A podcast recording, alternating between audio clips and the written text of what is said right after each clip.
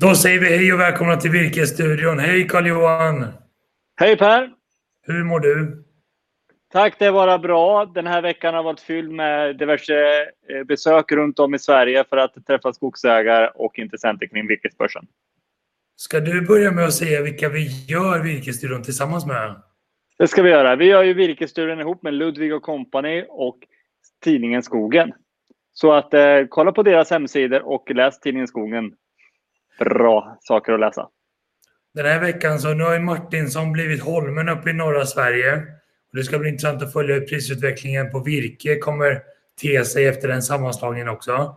Har vi några andra prisuppdateringar på virke att nämna den senaste tiden? Ja, men vi befinner oss i en hög, eh, vad ska man säga, det är väldigt, väldigt spännande på virkesmarknaden under hela den här hösten.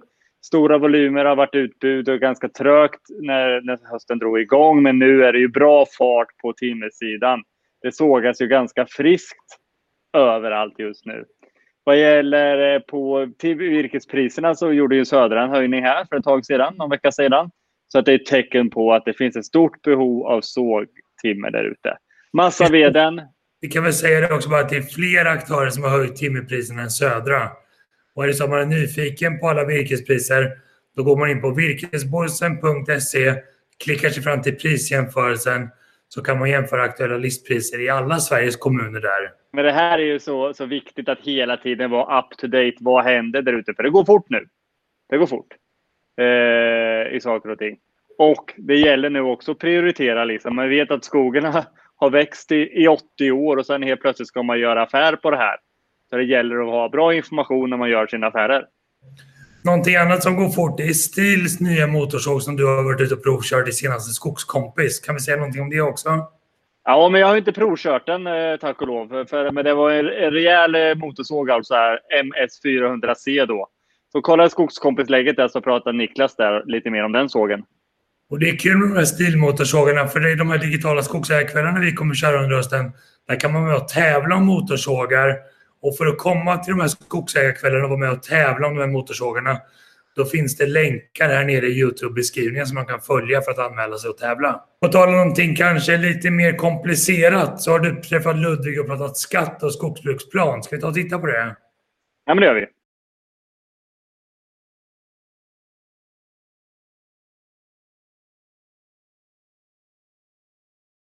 Då har vi landat här på Ludvig och Companys kontor i Göteborg på Gubrogatan. Och här har jag med mig två stycken medarbetare. Vilka är ni?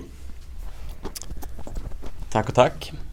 Buster Knutsson, eh, skolrådgivare, fastighetsrådgivare och skatterådgivare på Ludvig och Company här i Göteborg.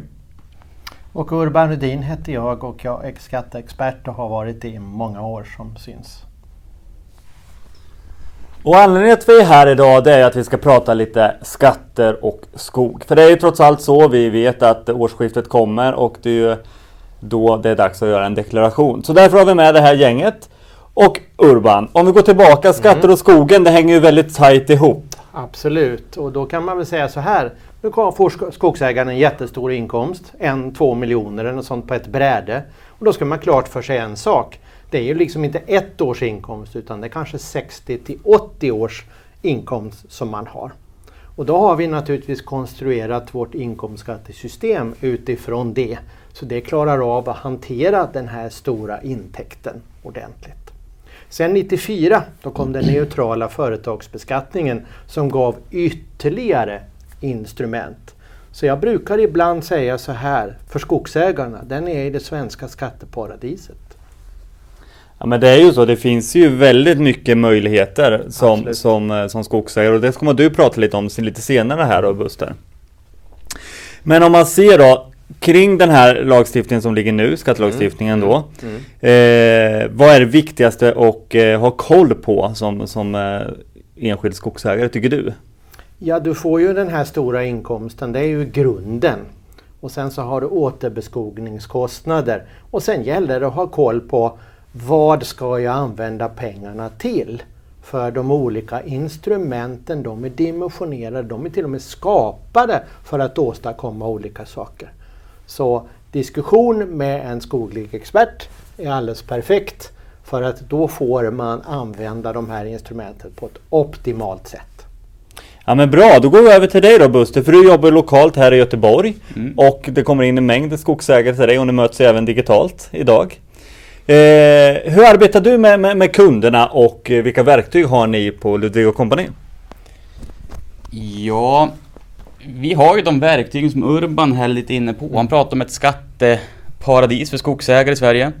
Och där har vi då, vi har eh, i första leden betalplan vid avverkning. Där då eh, det avverkande bolaget hjälper dig att fördela skatten lite grann. Vi har möjligheter till skogsavdrag för sådana som har köpt sin skog. Och vi har möjlighet att sätta in på skogskonto. Och sen kan vi också nyttja de här verktygen som en vanlig, eh, eller en vanlig kanske man inte ska säga, men som en eh, enskild näringsidkare kan nyttja som räntefördelning, periodiseringsfond och expansionsfond. Som sagt det finns ju mängd olika saker att, att nyttja av. Och det här kan vara svårt att hålla koll på själv va? Så att eh, det är därför man ska vända sig till er va? Och eh, ta lite hjälp i det här för att få det så bra som möjligt. Jag då som eh, älskar skog och gärna skulle vilja köpa skog i framtiden här, kanske kommer till dig. Och vilken är den vanligaste frågan när du får en, en sån som jag, en, ny, en, en som vill bli skogsägare, en nybliven skogsägare? Det är ju en ganska brett ställd fråga. Ofta vad gör jag nu? Får man ofta höra. Vad ska jag eh, hur gör jag med min skog? Vad ska jag göra? Kan jag avverka någonting? Avverkningsfrågan är ju ofta det, man vill ju kunna investera och eh, få lite avkastning på sin investering. Eh, så då är frågan då som jag har tillbaka, du, eh, skogsbruksplan, har du det? Har du tänkt på hur du ska, vad vill du ha ut av din skog? Ska du, är det här ett eh, komplement till redan tidigare förvärvsinkomst och du kanske jobbar på sidan om? Eller ska du leva på din skog? Och det är saker vi måste diskutera kring, ofta en skogsbruksplan för att ta reda på hur ser skogen ut? Har du en lagerinventering? Eh, har du möjligheter till avverkningen? Eh, skogsplanen, det är budgeten till din fastighet. Precis, den är jätteviktig skogsbruksplanen. Då ser vi på virkesbörsen också, för det är det som är grunden också när man då lägger upp en annons hos oss. Att få så korrekta siffror som möjligt på ett, ett bestånd som till exempel ska avverkas. Men även då om det är så att det är kostnader som följer, följer med, med med röjning och, och plantering och de sakerna. Urban, det pratas ju en hel del just nu om eh, gåvoskatt och sådana saker. Har du någonting att säga om det? Det har jag absolut och det tänker jag göra i slutet av oktober på vårt seminarium. Men vi kan ju också prata andra förändringar också.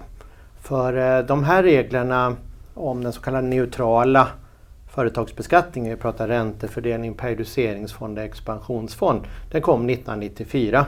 Betalningsplanen som Buster pratade om här den kom 1928 inom parentes. Skogsavdraget slutet på 70-talet och skogskonton kom 1954. Och eh, nu är det på gång, kanske det största som hänt sedan 1994. Jag har suttit med i den så kallade mikroutredningen. Och eh, vi har lagt ett antal spännande förslag och så pågår det en politisk diskussion. Och vi kan ju hålla tummarna för att de blir framgångsrika och vi till exempelvis skulle kunna få ett nytt stickår. Stora förändringar, positiva förändringar verkar vara på gång i alla fall. Och eh, ja, största som hänt sedan 1994. Så det gäller att hålla koll på dem nu här. Ja men verkligen! Och som sagt var, slutet av oktober så bjuder vi in till ett digitalt seminarium där vi ska fördjupa de här frågorna. Du Urban fördjupar det där du har pratat om nu och du Buster även med i eran kundresa. Nu hjälper era kunder att bli så bra och professionella skogsägare som möjligt. Absolut. Så med det så vill vi tacka här från Ludvig och Company i Göteborg och eh, så syns vi i slutet av oktober. Intressant att sitta ner och prata med Buster och Urban från Ludvig och Company. Och nu är det ju så att vi kommer genomföra en skogskväll med de här i slutet av oktober. Då kommer ni få veta och lära er mer om vad man ska tänka på med just med skatterna i skogen. Bra. Har vi någonting att se fram emot de kommande veckorna då? Nej, men det tror jag. Men alltså dels många ska ju nu kanske ut i skogen och jagar. Många, det är den tiden på året.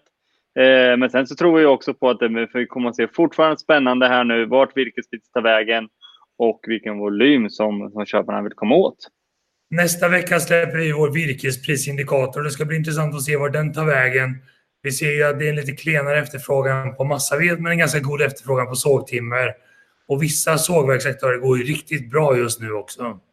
Ja, men det gör det ju. Då kanske vi ska koppla tillbaka mot det här avsnittet där vi hade vår vän borta i Nordamerika som pratade just om den nordamerikanska marknaden. Som nu många av de svenska sågverkskoncernerna ser till att skeppa mycket virke till. Jättebra Carl-Johan. Virkesstudion görs tillsammans med tidningen Skogen och Ludvig och Company. Och vi är snart tillbaka med nya avsnitt. Tack för idag Carl-Johan. Tack så mycket. Hej då! Hej då!